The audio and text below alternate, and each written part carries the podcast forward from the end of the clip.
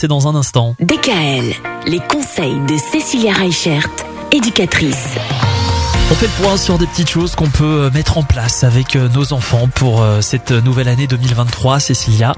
Et notamment sur les interdictions euh, qu'il faudrait peut-être éviter, en tout cas sous certaines conditions. Parler par exemple. On peut pas interdire à nos enfants de parler ou de poser des questions. Alors non, on peut pas leur interdire de parler ou de poser des questions. Et souvent on entend tais-toi, c'est pas le moment ou des choses comme ça.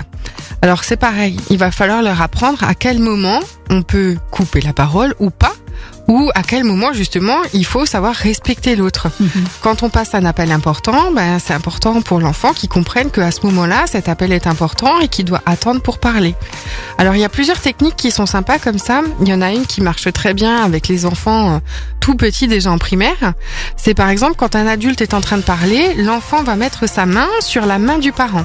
Comme ça, l'enfant sait qu'il a quelque chose à dire et le parent sait que l'enfant a quelque chose à dire. Oui. Et du coup, ça va être un code en fait entre eux Mm. pour que l'un et l'autre sachent que l'autre a un besoin de parler. Après, on a des enfants qui ont comme ça euh, ce besoin euh, de parler, de poser des questions. Et souvent, bah, on n'est pas forcément toujours disponible pour leur répondre. Mais par contre, on peut les guider, les orienter vers le livre où il va trouver ses réponses ou vers euh, l'émission qu'il va pouvoir regarder pour avoir ses réponses. Mais en fait, on se rend pas compte, mais quand on interdit à un enfant de parler, souvent il a du mal après à exprimer ses pensées, à exprimer ses émotions.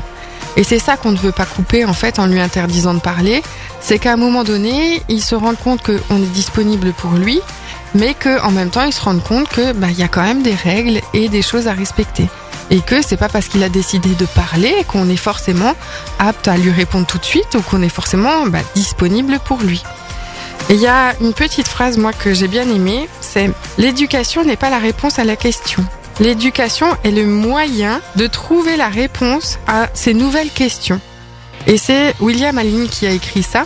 Et ça résume un petit peu euh, ce que j'essaye de vous transmettre aujourd'hui. C'est-à-dire qu'on n'a pas forcément toujours nous les bonnes réponses pour nos enfants, mais en l'éduquant, on va lui apprendre à trouver les réponses à ces questions. Et le rendre finalement aussi euh, autonome intellectuellement. C'est ça. Demain, on parle des pleurs. C'est vrai que souvent les enfants, ils ont tendance à pleurer. Alors parfois un peu pour tout et n'importe quoi, mais en même temps, on peut difficilement euh, leur interdire de pleurer. C'est de ça qu'on parle demain. Retrouvez l'ensemble des conseils de DKL sur notre site internet et l'ensemble des plateformes de podcast.